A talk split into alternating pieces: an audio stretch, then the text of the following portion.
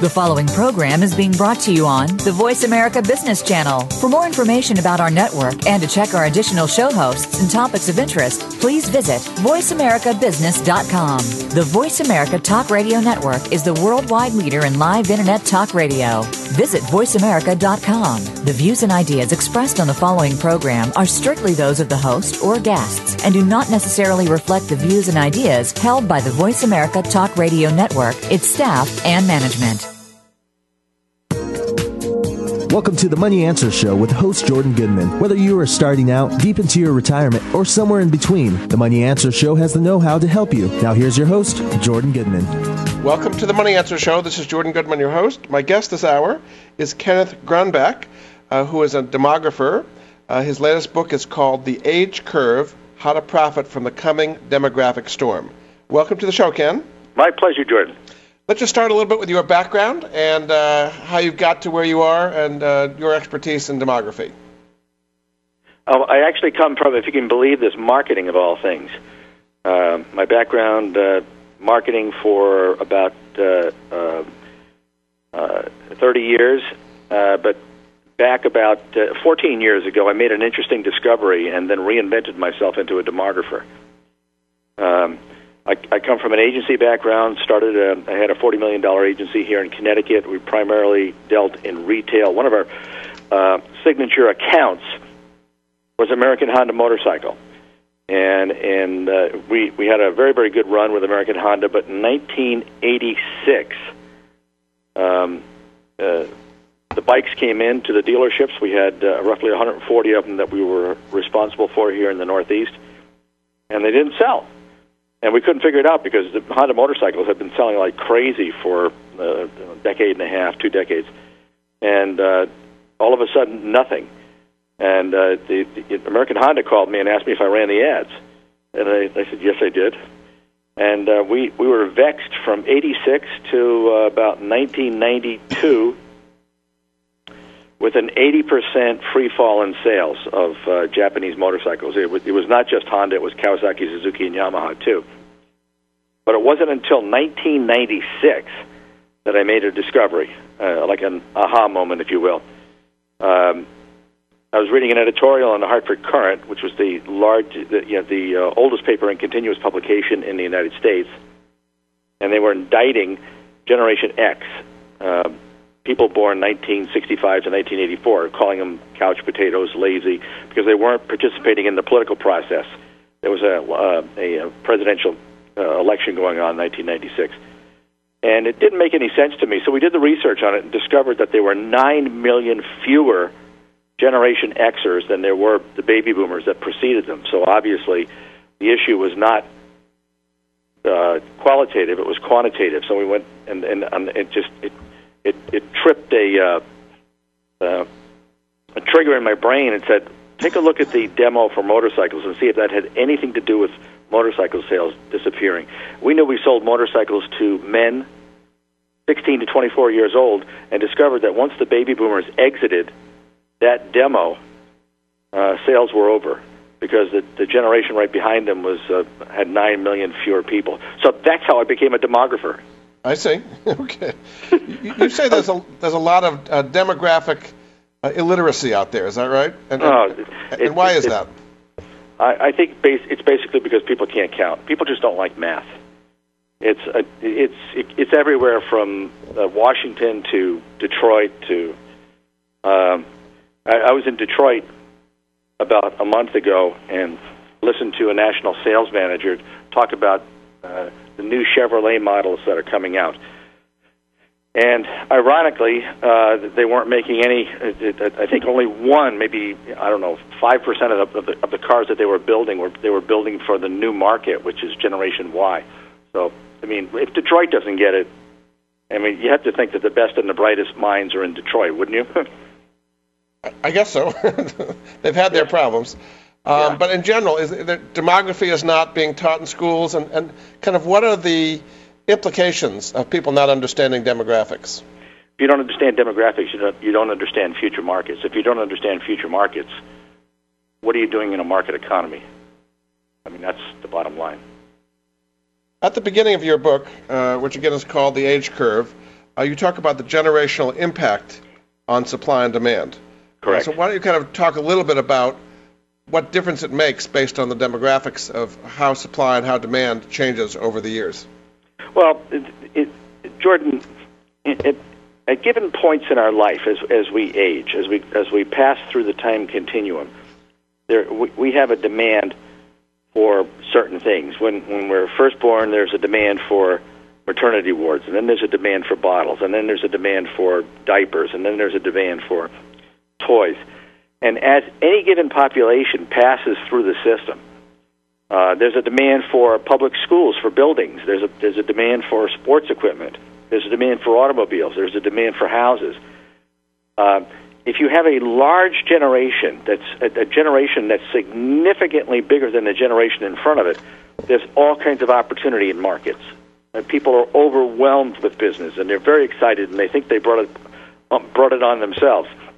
But then, if if you have the baby boomers, for instance, passing through uh, the automobile buying age, which the the ideal automobile buying age is is uh, uh, roughly 35 to 45, and, and it's a male. Uh, that's that's the individual that buys the most cars. If the baby boomers pass through that simple demo, the simple 10-year demo, and right behind them the generation that only has that has 9 million fewer people or an 11% free fall in the size of the market, you can expect the market to fall as well. That's the implication. Now, you have a chart in your book, which you call uh, U.S. live births from 1905 to 2006, which you basically say once you understand this, you understand all of demographics. So let's briefly go through uh, the different generations that you call them and kind of characterize what happened, what the formative influences are, how many there are of them, and, and how demographers can use this and, and people in general can use this understanding. The first generation uh, is what you call the GI generation so Correct. tell us briefly kind of when they were born and, and what their influences were and the other things I was just saying. Well, GI generation was born uh, uh, 1905 uh, to uh, 1924. It's a it was a huge generation. There, there were uh, there were significant live births here in the United States, and it was augmented by about a million people a year coming here from Europe. So at, at the end of the day, this this was a this was a very very big generation. This was these were the baby boomers' parents. Uh, following th- this generation was a, a, a small generation, if you will. Uh, between 1925 and 1944, there were only uh, uh, 52 million people, 52 and a half million people born in the United States, and there was no no immigration at all. In fact, the immigration in a lot of the years in that 20 year period, that 20 year generation called the silent generation, went the other way. They, went back to Europe because it was just as easily just as easy to starve there or to struggle there. And a lot of and and actually a lot of Germans went back to because they thought Hitler was going to win. But uh, so you have a period right it, it, it, that's currently uh, uh, 66 to 85 years old. That's very very small, and that's the silent generation. Next generation, baby boomers born 1945 to 1964, huge generation, 78.2 million people, uh, close to 80 million when you factored in uh, immigration. Uh, everywhere the baby boomers go, they uh, significantly impact the market by driving it through the roof. They drove, um, you know, we had to build maternity wards, we had to build schools, we had to, we there was uh, automobiles. You know, Lee Iacocca built them, their own car. Wherever they go, they have a significant impact. Right after the baby boomers is the generation that's currently disappointing everyone, and that's the uh, Generation X, born 1965 to 1984. There's roughly 69 million of them, and uh, very little uh, uh, Im- immigration uh, initially in this period but now an enormous amount of immigration that's that's filled in the hole because there just simply weren't enough of this group to even satisfy uh, entry level labor. So that's where the, all the Latinos poured into the country to satisfy the uh, the labor requirements that couldn't be met by this tiny generation. Now, right after this generation, born 1985 to 2004, is the generation that sets the United States apart from all other industrialized nations and all other Western cultures, and that is Generation Y. Generation Y is huge. It's bigger than the baby boomers. The impact of Generation Y is only just now beginning to be really felt and understood, but uh, it, it's going to spell uh, make a major difference in our country relative to the rest of the world. It's a very positive thing to have this huge new labor force, huge new body of consumers coming our way. Contrast, if you will, uh, this cycle with the rest of the world. As you say, we have a strong Generation Y, the most recently born. Uh, how does that contrast with uh, Europe and Japan and other places around the country, around the world? That's that's that's probably the, the single biggest demographic phenomenon uh, of uh, in history. What's going on right now?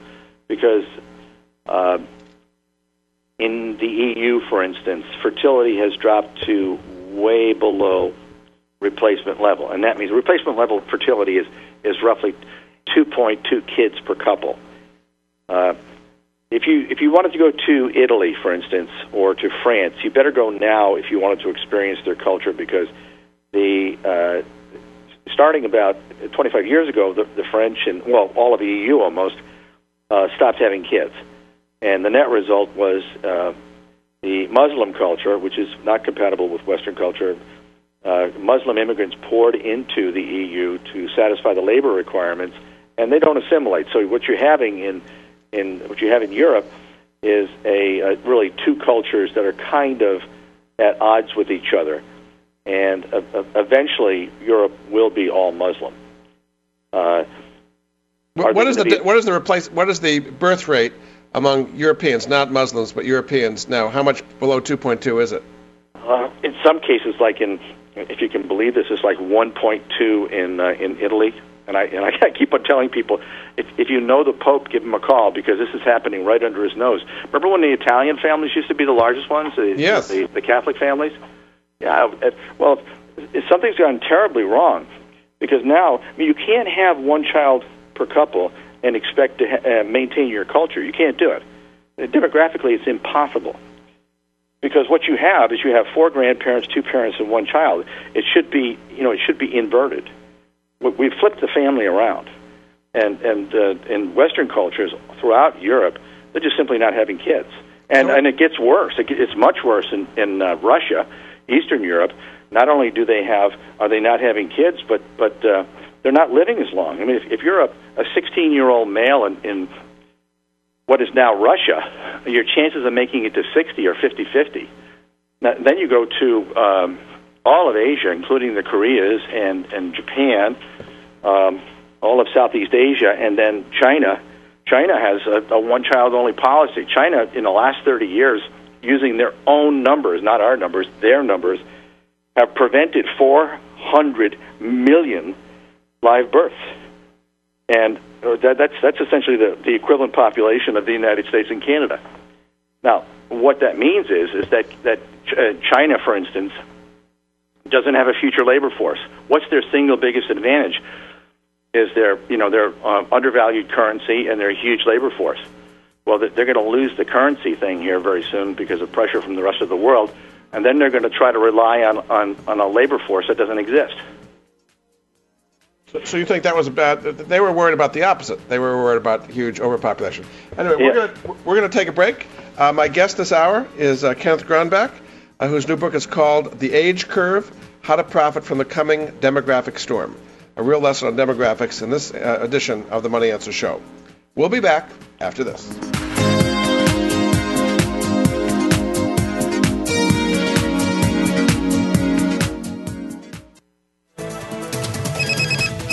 Up to date business and financial news. Call now and get the financial information you need.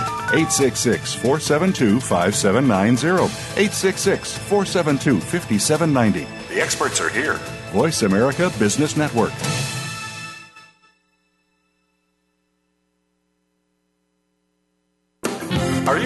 Go green? You've asked, and we've heard you. Voice America presents the Green Talk Network. Environmental topics are at the forefront of our society, and the Green Talk Network is here to keep you up to date on the latest trends and new innovations for the eco conscious lifestyle. We'll help promote a variety of ideas on the environment, from global warming issues to how you can become more eco friendly in your daily activities. Be a part of the solution, not the problem. Visit the Green Talk Network page on voiceamerica.com and tune in to help spread the green. Jordan Goodman has created the Money Answers Network to put at his listeners' fingertips the very best personal finance products and services that he has found in his 30 years of research. If you have a money question, Jordan Goodman has a money answer. To find out more, go to www.moneyanswers.com. The Money Answers Network features top products and services in virtually every area of personal finance, car buying and leasing, college financing, credit debt, financial planning, investing, insurance, legal services, mortgages, retirement planning, wills, and more. Only businesses that have demonstrated excellence in both their products and services are invited to become members of the Money Answers Network. The public can sign up for membership in the Money Answers Network at no charge in order to be apprised of the latest useful resources. To learn more, visit www.moneyanswers.com. Get ahead with Money Answers. Income Property Investment Talk with Peter Mosca and Dean Isa provides homeowners and investors eager to invest well in real estate the knowledge, resources, and tools necessary to generate significant wealth. Our focus will be the paradigm. Live where you want. Invest where it makes the most sense. Listen live to the brightest minds in real estate investment every Wednesday morning at 8 a.m. Pacific on the Voice America Business Channel. That's Income Property Investment Talk with Peter Mosca and Dean Isa, where America learns to invest invest. From the boardroom to you, Voice America Business Network. You've been listening to the Money Answer Show with Jordan Goodman. If you have a question for Jordan or his guest, please call us now at 866 472 5790. That's 866 472 5790. Now back to Jordan. Welcome back to the Money Answer Show. This is Jordan Goodman, your host. My uh, guest this hour is uh, Ken Gronbach uh, whose book is called The Age Curve How to Profit from the Coming Demographic Storm. Welcome back to the show, Ken. Good to be back. Uh, tell them if you have a website and other ways to follow up on uh, what we're talking about here a little bit. Best way to follow up is uh, www.kgcdirect.com. And, and what does that stand for, KGC? KGC Direct is, is Ken Gronbach Communications Direct.com. Okay, very good.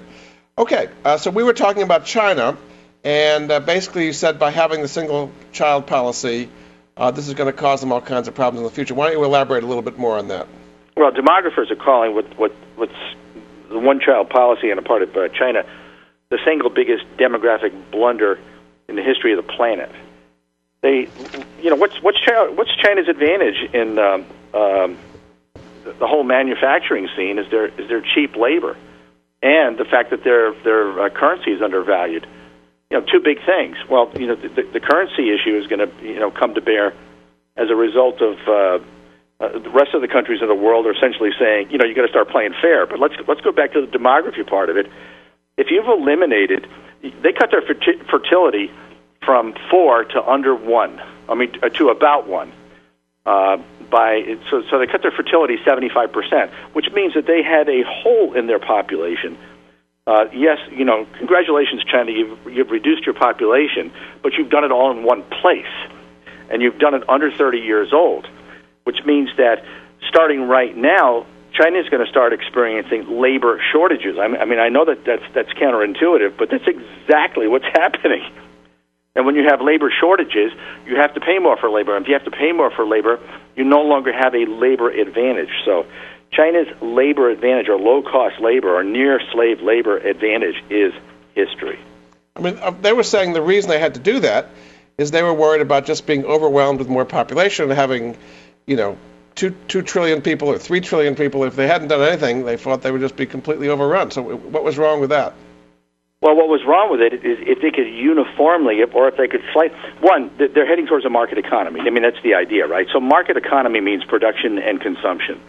Well, all they've been able to do so far is uh, uh, production, and then the rest of the world has to consume to keep them alive, uh, which I find kind of interesting because their GDP is like around you know four trillion dollars, and and our GDP is around fourteen. For for them for their GDP to go to eight trillion dollars, our GDP would have to go up closer to twenty. Because we're the consumers. and and if they don't produce any consumers, which they you know, two ways they haven't. One, they don't pay their people enough, and two, they didn't have enough kids. What do they think? What do they think they're going to do? I mean, one, how are they going to man their factories, and two, who's going to buy this stuff? It's it's a it's really lunacy, and I don't know what they were thinking.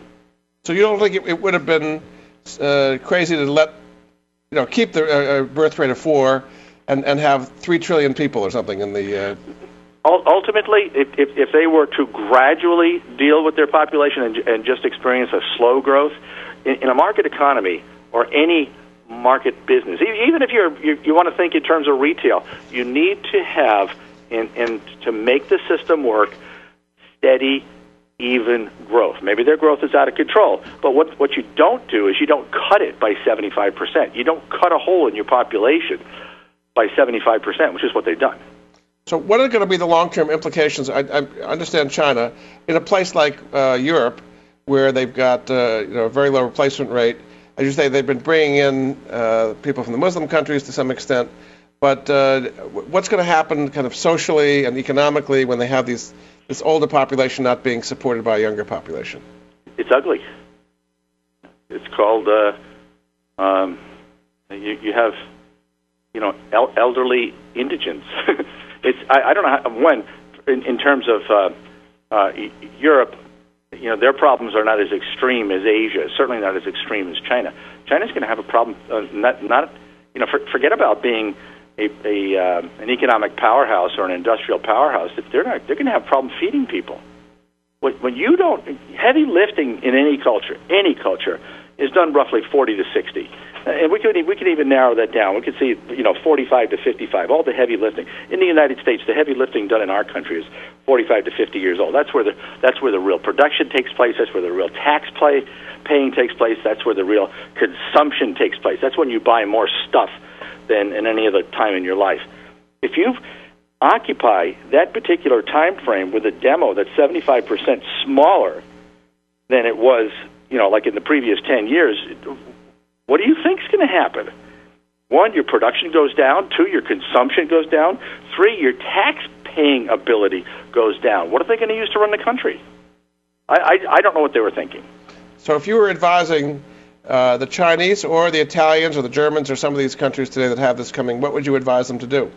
Well, I, it, it's not so much what I can advise them to do because it's too late. You can't fix what they've done.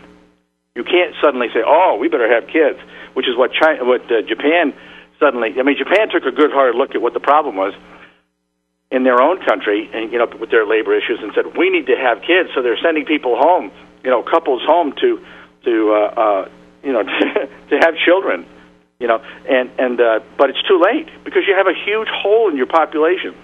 And in my book, I point out the the significance of you know we have a we have a, a, a single generation in our uh, country right now called Generation X, where there are nine million fewer people. And, and I, what, I, what I cover is, in my book are the implications of missing those 9 million fewer people at 11% free fall on the size of our economy had a dramatic effect on, on uh, everything. And right now we're experiencing, uh, you know, our, our home sales are way, way off. Well, there's no surprise there because there aren't enough Gen Xers to buy boomer homes. Just like there weren't enough Gen Xers to buy boomer cars, or there weren't enough Gen Xers to to fill you know, all the high schools and grade schools that we built for the boomers. What's going to happen is you, you cannot cut a hole in your population, which is what the rest of the world is going to, has done. So what I think is going to happen, Jordan, I think the best and the brightest from Europe, the best and the brightest from Eastern Europe, the best and the brightest from Asia are going to come to this continent. And the rest of the world is going to go into a big correction. So it's to our benefit, actually, what's happening. I think the, the best days for the United States are ahead of us, not behind us, because w- w- one thing that's unique about our continent, uh, you know, starting in Alaska, but in, in, in the, uh, Canada, United States, uh, Mexico, Central and South America, is we can both produce and consume within this continent, and we're surrounded by water, which is excellent protection. And we have the biggest navy the United States does, bigger than all the other navies in the world combined. There's no mystery to that Going forward, this is going to be where it's at, right here, United States. How does this uh, compare historically? Have there been other times, maybe not as numbers as big as this, but where you've had these demographic booms and busts and uh, affecting the economy? What is this going back in history kind of shown us? Uh, not not not at this extent because we've never been as global before. We've never been so interdependent on on uh, not only on you know other people inside of our own countries, but we've never been so dependent on other countries. When you when you have you go back in history, you look at agrarian societies. If you have a plague, you just have smaller farms.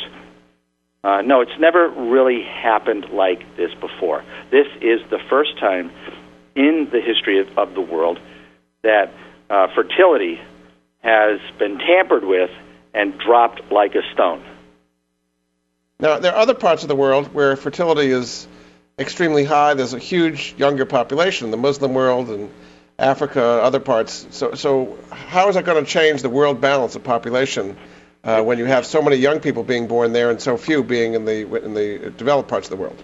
It's it's, it's going to be an interesting place. You take a look at populations like in uh, like in India, northern part of Italy, um, India. Uh, I mean, culturally, they're 20 years behind. Uh, I mean, in terms of, a, of economic ad, ad, advancing, they're 20 years behind China. Um, the southern part of India, they're doing gender-based abortions, just like China. So it, I mean, it's like that's complex. You have Africa, where you have the highest fertility in the world, but then you have, uh, you know, people don't last very long. They, they don't live very long. Uh, I, I don't. We don't see any serious uh, socioeconomic, uh, industrial, military advancing in any any part of uh, sub-Sahara Africa, but that's where a lot of people are being born. Uh, it's just right now, demographically, these are very interesting times. Are there ways to invest uh, based on all this? If you see these big waves coming, uh, some things you would invest in and some things you would avoid investing in? Are you kidding? oh man, like you can't believe. Um, yeah, I, we put together a, a, a couple of uh, associates and myself um, if you go to my site or you go to uh, Age Curve Research, or excuse me, uh, agecurveconsulting.com, agecurveconsulting.com, we put together a portfolio, like a mock portfolio. We used a million dollars and did some investing in the stock market just using uh, uh, the demographic principles, and, and we doubled the money in a year. Well, I want to get into that in some detail after the, the break here because I think it would be of, of great interest to people. Okay. So, it, is your sense that the political leaders around the world are aware of the situation and scared no. about it and doing something about it? No, not at all. No, they, no, they. He, demographers think three, five, seven, ten years out. Most uh, um, uh, politicians and most business people think quarterly report, and most politicians think election cycle. So it's not. It's not even close they, they don't consider it at all. I mean, even at, at, the G20 meeting yesterday, uh, President Obama was talking about demographic uh, pressures on Social Security and Medicare and all that kind of thing. So at least he says he's he's interested in these things. And yeah, well, if he was telling it, I mean, if, if he really wanted to say it, he, he could say that. Uh, uh, uh, Social Security is going to tank. I mean, Social Security. I mean, it probably already it has tanked, but the, the, you know we seem to have enough money to pay people from somewhere. I don't know where they're getting it.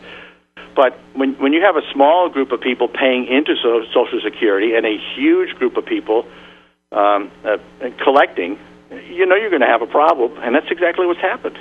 It, it's the same thing that happened with health insurance. Why is health insurance in such a bad place? Well, when the boomers were young and healthy and paying into the system and not using the services, it was great. An idiot could make money in health insurance. Now you have the boomers are paying in but collecting more than they're paying in, and the group that's paying in and not using the services is small. Well, I guess you got a problem. Indeed. All right, we're going to take a break. Uh, this is Jordan Goodman of the Money Answer Show. My guest this hour is Ken Gronbach, uh, whose new book is called The Age Curve How to Profit from the Coming Demographic Storm. Uh, his website is kgcdirect.com and also agecurveconsulting.com. We'll be back after this.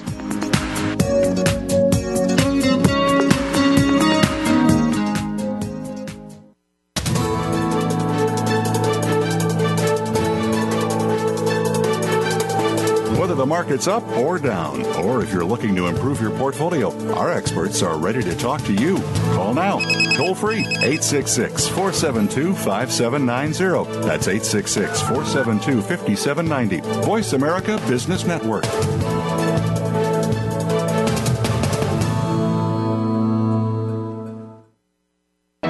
Are you ready to grow your business?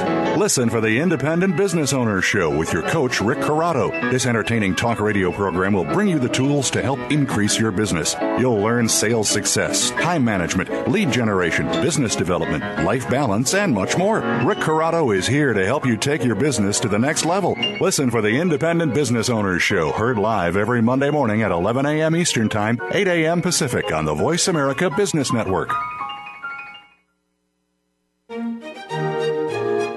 Join Patricia Raskin, the host of Positive Living on VoiceAmerica.com, Monday at 11 Pacific. This program brings you practical and inspiring principles for living a more authentic, engaging, and passionate life. Patricia's guests will give you a formula for connecting, giving, forgiving, and miraculous living. So tune in and call to Positive Living, Mondays at 11 Pacific Time, right here on VoiceAmerica.com. When it comes to business, you'll find the experts here. Voice America Business Network. You've been listening to the Money Answer Show with Jordan Goodman. If you have a question for Jordan or his guest, please call us now at 866 472 5790. That's 866 472 5790. Now back to Jordan. Welcome back to the Money Answer Show. This is Jordan Goodman, your host, and my guest this hour is Kenneth Gronbach, uh, whose new book is called The Age Curve How to Profit from the Coming Demographic Storm. Welcome back to the show, Ken. Good to be back. Let's talk about the investment implications, at least by sectors, of uh, some of the things. Let's start off with the areas that will be benefiting uh, by the current uh, demographic storm coming, both the United States and around the world. Well, let's start with the United States. I get, I get a, a call, right? Actually, I got an email earlier this uh, week from a fellow that builds um, apartments. And it, it, he calls them rentals as opposed to apartments because he said they're they're one level, one and a half bath, uh, two bedroom with a garage, and he said they can't make them fast enough for boomers. I mean, it's like it's like the over 55 community, but it's you know scaled way back. There's no pool, there's no uh, you know common area stuff. You know, it's a, it's a rental.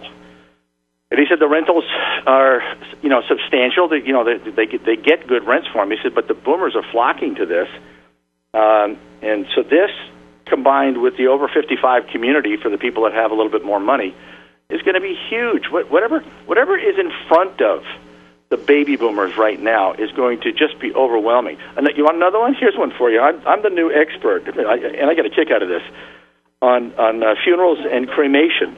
And and and the reason um, I I uh, I'm this I, I get this title, if you will, is I got a call from the ICCFA that that. Uh, uh, that, that's the cemetery and cre- yeah, cremation. the people? cemetery cremation people. They, they Yeah. wanted to know why the number of funerals are down over 10 years ago.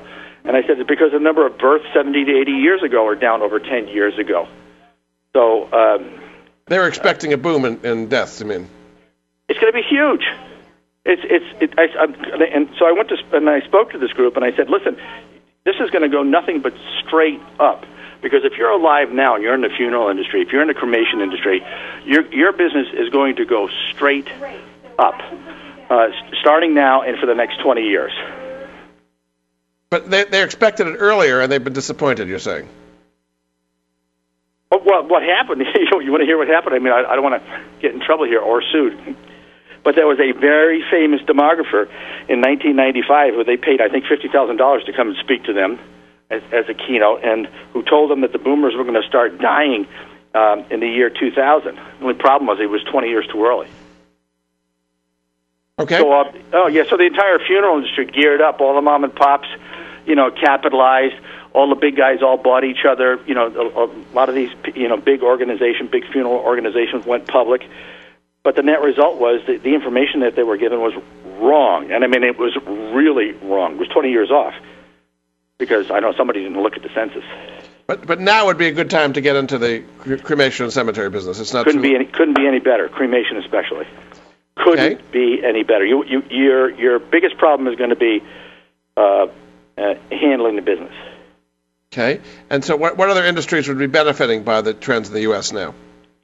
Well, there's, there's lots of them. One of the things that you, you have to realize is that you get this crop of kids coming up that's under 25, that's, that's six years old to 25 years old.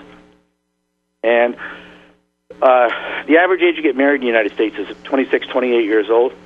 Uh, one of the, uh, the the industries that benefit from people preparing to get married is apparel, because apparel is plumage and, and it's you know people get dressed up to attract mates.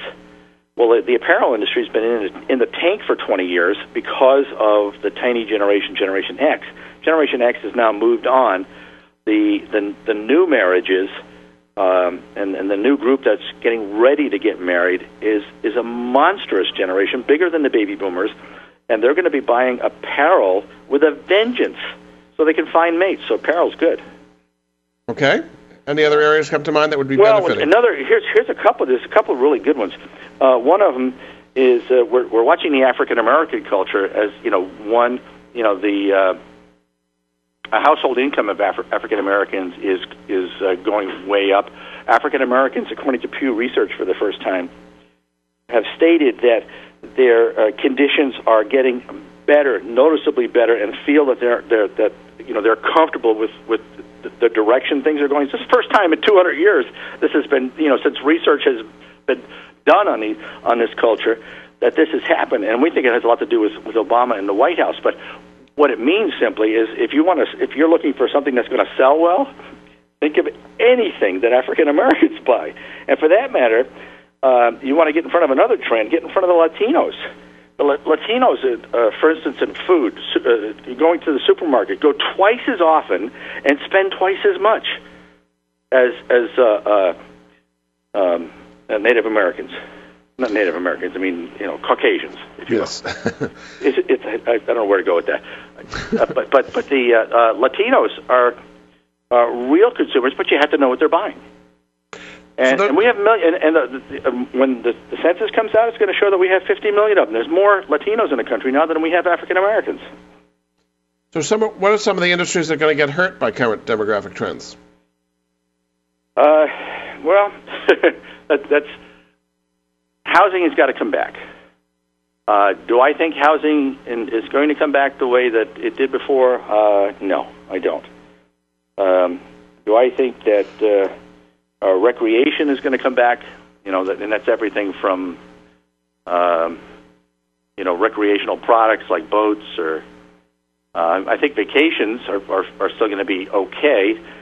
Um, but uh, there, we we have a cavity. We have a, we have an unusual demo in our in our demography right now in our market that is currently uh, uh, 26 to 45 years old. So anything that this group normally buys is not going to do terribly well, uh, simply because the number of native-born people that we have in this group is small.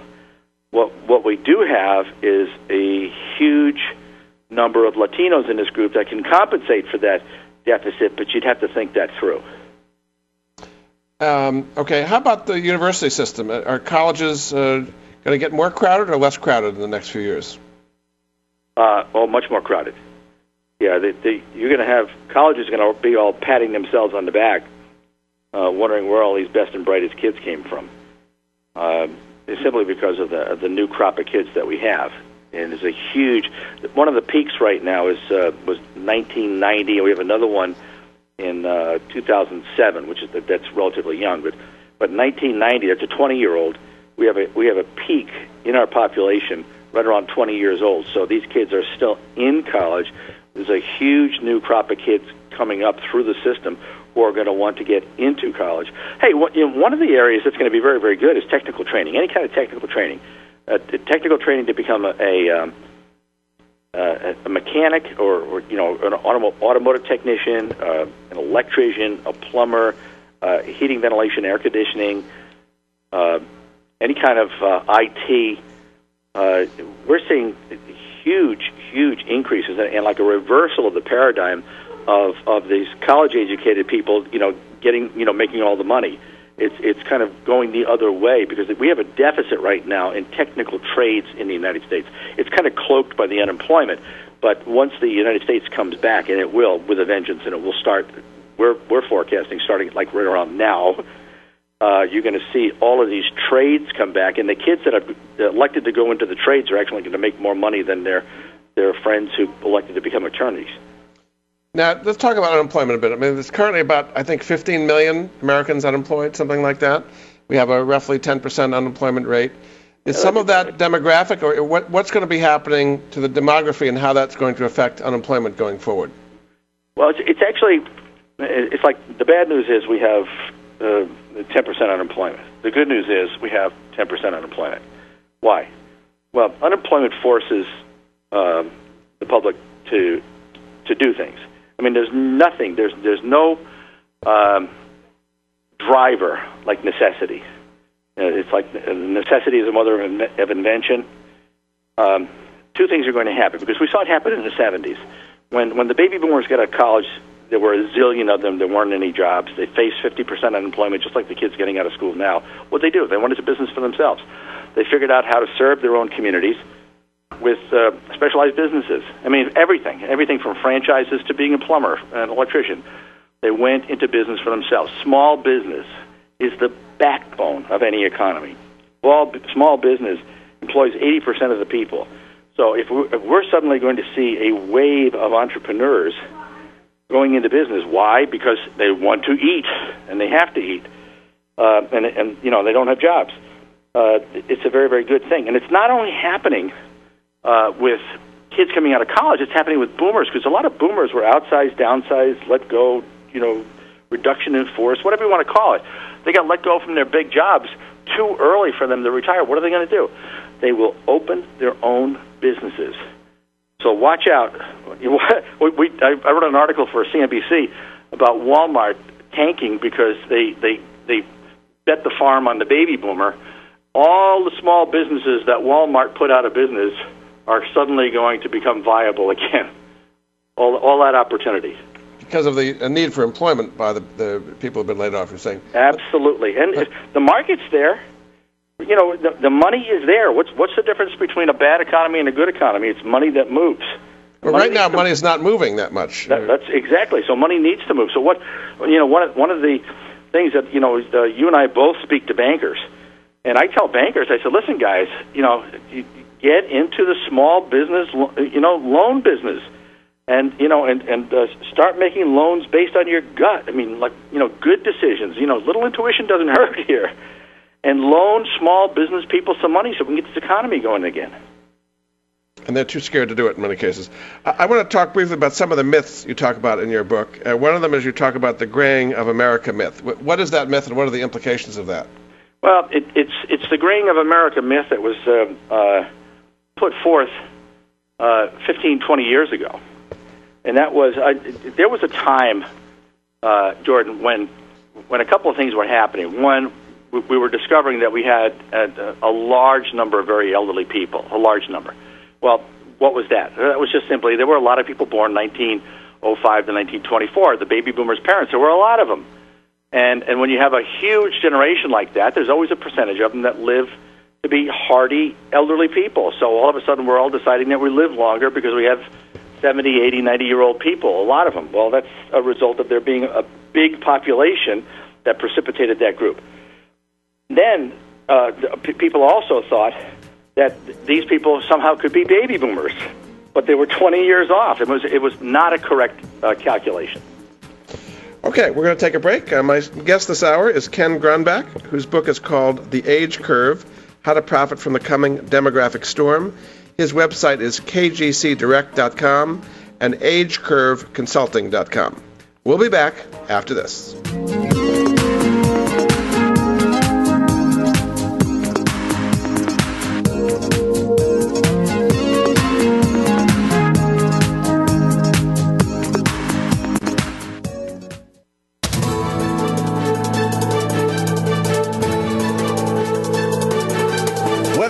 Market's up or down, or if you're looking to improve your portfolio, our experts are ready to talk to you.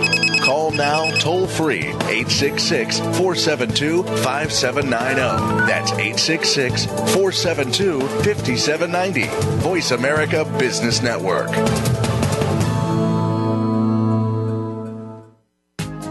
Jordan Goodman has created the Money Answers Network to put at his listeners' fingertips the very best personal finance products and services that he has found in his 30 years of research. If you have a money question, Jordan Goodman has a money answer. To find out more, go to www.moneyanswers.com. The Money Answers Network features top products and services in virtually every area of personal finance, car buying and leasing, college financing, credit debt, financial planning, investing, insurance, legal services, mortgages, retirement planning, wills, and more. Only businesses that have demonstrated excellence in both their products and services are invited to become members of the Money Answers Network. The public can sign up for membership in the Money Answers Network at no charge in order to be apprised of the latest useful resources. To learn more, visit www.moneyanswers.com. Get ahead with Money Answers.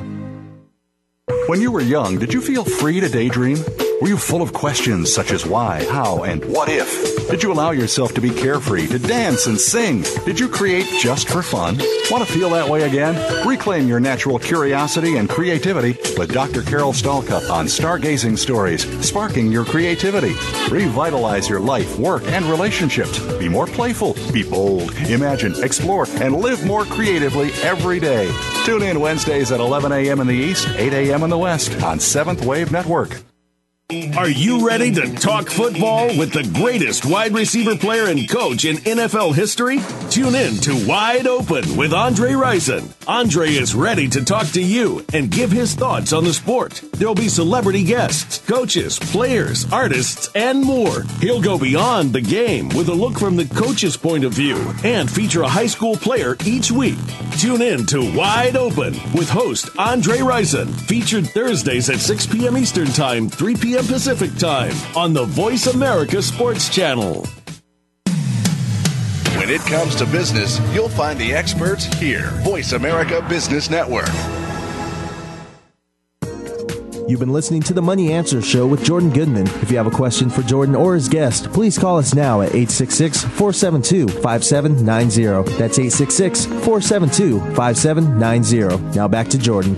Welcome back to the Money Answer Show. This is Jordan Goodman, your host. My guest this hour is Ken Gronbach, whose book is called The Age Curve How to Profit from the Coming Demographic Storm. Uh, a website to reach him is agecurveconsulting.com. Welcome back to the show, Ken. My pleasure. I'm having fun. Let's talk a little bit about health care. Uh, we've got this new health care bill now, uh, which they say is going to add 30 million people uh, now getting health insurance that didn't get it before. It's going to be revenue neutral. Uh, costs will plunge and coverage will go up, but everything's going to work out great. Isn't that the way it's going to work? I mean, I, wouldn't that be nice? No, can't. No, what, what, what has to happen? One of two things. I mean, either the government's going to take it over and uh, it, and charge everybody more taxes because that's how it's got to be paid for somehow. Or they could just leave things alone and leave the insurance model in place because the insurance model would have uh, self-corrected in four or five years. I mean, we could have done some modification. In any situation of when you have a healthcare insurance model, you, you need to have more people paying into the uh, insurance and not using the services than you do people paying in and using more than they're paying in. But with the baby boomers now getting into an age where they're going to use more health care, how could that work under the current circumstances? Can't.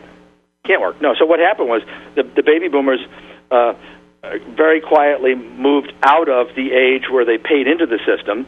You know, we have roughly 100 and let's just say 140 million people working in the United States. Uh, when the baby boomers were 20 to 40 years old, and paying into the healthcare system, paying paying health insurance, and not using it because they were young, things were great. I mean, everybody made money. Uh, the best example I can think of would be U.S. healthcare, would made a ton of money, and then uh, they they were bought by Aetna when when things started to go south. And Aetna thought it was a management issue when it, what it, it was a demographic issue.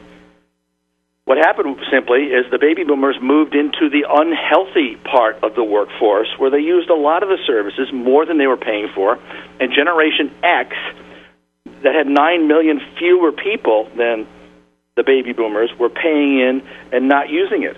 Well, all you need to do is do the math. It didn't work. So I'm going to put you on the Deficit Reduction Commission, which is going on now. It's going to report at the end of the year. And you tell us what to do. Well, what I would do is one the, the first thing I would is somehow, some way, get this out of the hands of government because we don't want the post office running uh, health care. What we need to do, we, we need to do several things, but most importantly, we need to advance Generation Y as quickly as we can into the labor force. And by that I mean uh, assist Generation Y in finding high paying jobs so they get married a little bit earlier than we, we uh, think they should, and buy health insurance and then be nice and young and healthy and not use it. That's number one.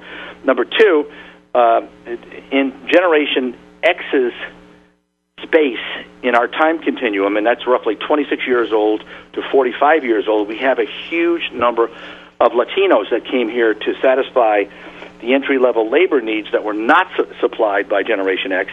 We need to advance the Latinos as quickly as we can socioeconomically so they can begin to uh, buy health insurance and uh, later on pay taxes so we can run our country. That's what I would do. You have a chapter in your book called "The End of Marketing uh, as We Know It: Media's Slow Death." How is these are these demographic changes uh, affecting uh, the media? Oh, I tell you, if we could figure out a way to reach Generation Y, we could print money, Jordan. Generation Y is like you, you, you're going to run a magazine ad, they're not going to look at it. You're going to run a newspaper ad, they don't read the newspaper. You're going to run an ad on radio, they don't listen to the radio. You're going to run an ad on television. Television has has a thousand stations, it's so fragmented. Try to find them. How do you reach them? How do you market to the biggest, most consuming, newest generation in history of our nation and get them to buy at the level of the baby boomers when you can't reach them. That's the problem right now. And I mean, I'll tell you this: you're not going to do it on the social networks. I mean, that's a bunch of that's nonsense. So how, how how are you going to do it? Marketers need to reach their markets. How are they going to do it? Well, like I said, if you if you can come up with that answer, I don't have that answer. I wish I did. You, you, well, you know, one thing that I would recommend for people is that uh, everybody still has a mailbox. You want to reach kids? I have I have two Generation Y kids. I have an 18 year old and a 15 year old. You want to reach my kids? Send them something in the mail. Send them a coupon in the mail to a store that they love, and they will beat a path to your door.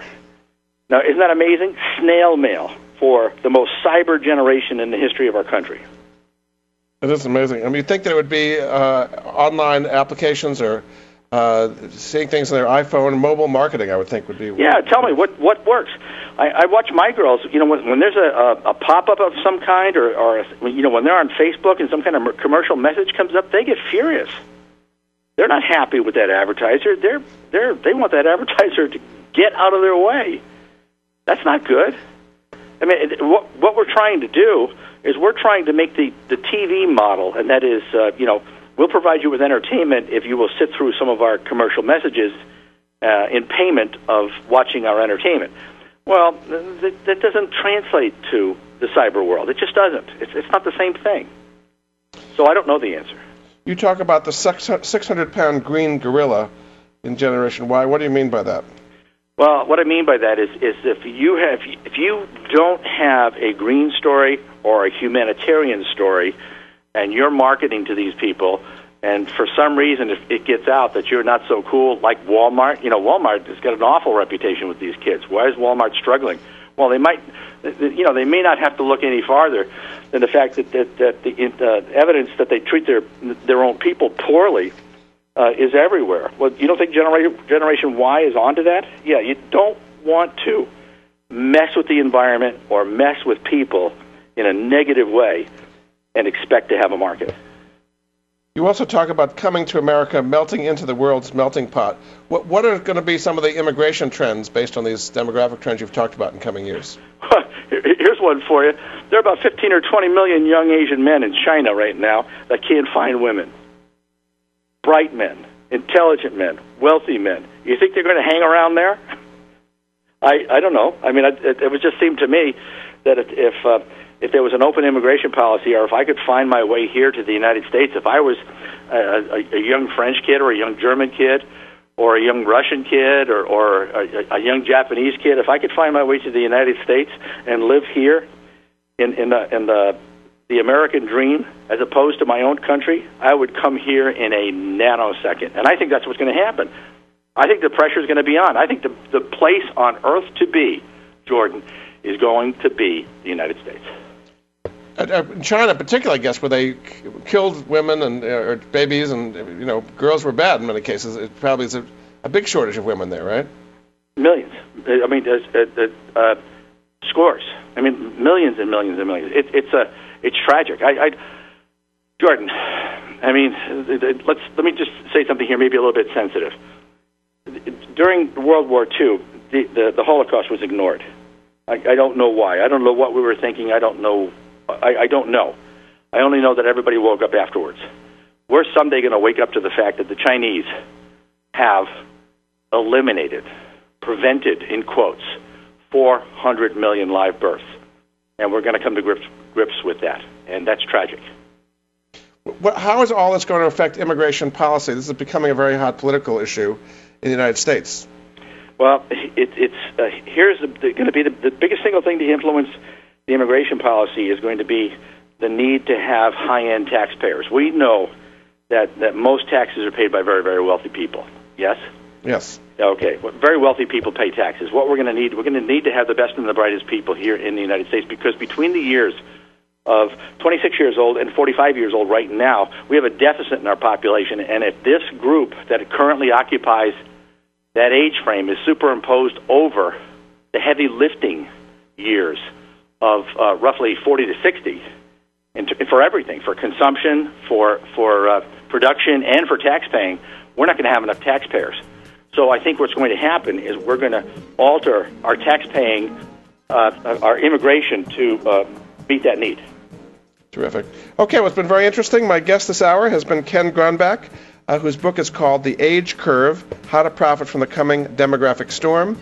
Uh, his website, agecurveconsulting.com and kgcdirect.com. Thanks so much for being on the Money Answer Show, Ken. Thank you, my friend.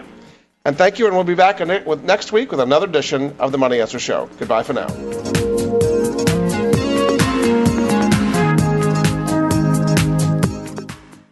Thank you for joining Jordan Goodman and the Money Answer Show. If you have a question for Jordan, please visit his website at www.moneyanswers.com and be sure to tune in every Monday at 12 p.m. Pacific Standard Time right here on Voice America Business. See you next week.